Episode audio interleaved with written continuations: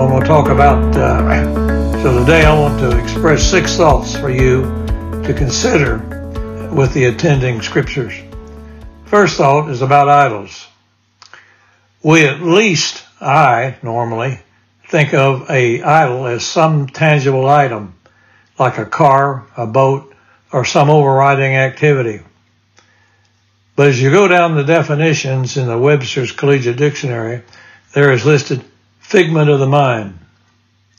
So that would include a major concern, a problem, perhaps some particularly pleasing pleasantry.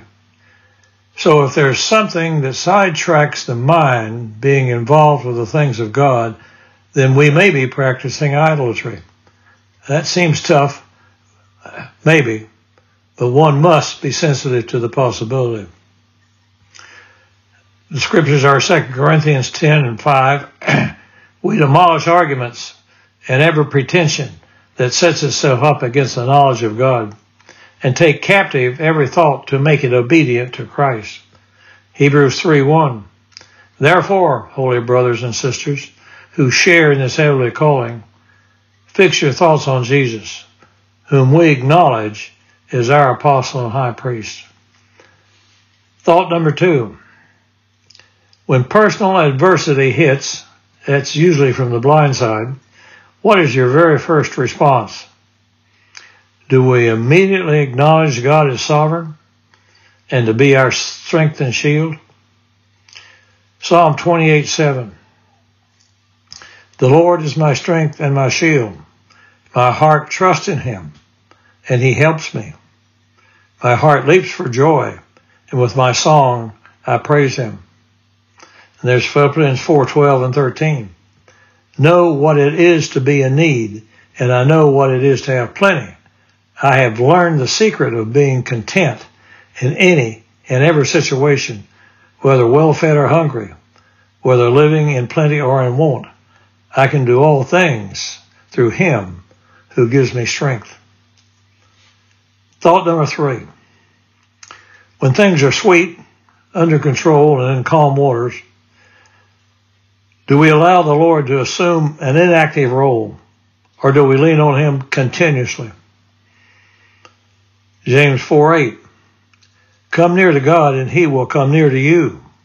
Wash your hands, you sinners, and purify your hearts, you double-minded.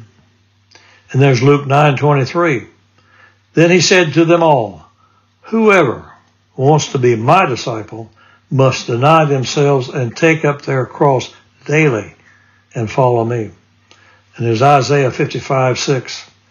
Seek the Lord while he may be found. Call on him while he is near. Question number four is staying is about staying awake to God. The more you love him, the more you will spend time with him. Psalm one forty-five, eighteen through twenty. Lord is near to all who call on him, to all who call out to him in truth. He fulfills the desires of those who fear him. He hears their cry and saves them. The Lord preserves all who love him, but all the wicked he will destroy. And there's Hebrews four sixteen. Let us then approach God's throne of grace with confidence, so that we may receive mercy and find grace to help us in our time of need. The fifth thought would be about asking questions. Is it truly his plan and guidance, or are we asking for approval of our plan? Psalm twenty-five five. Guide me in your truth and teach me. For you are God, my Savior, and my hope is in you all day long. Psalm one nineteen, one oh five. Your word is a lamp for my feet, a light for my path. Final question. Have you ever been delivered from an unsavory situation or a significant event? God's shield is ample to provide full protection from all of Satan's schemes, enticements, or fiery darts. It is the shield of faith. Ephesians six sixteen.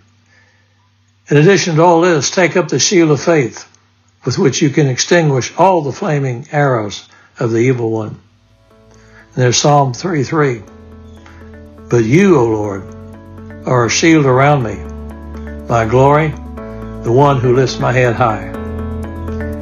May the Lord bless your house and have a very good day.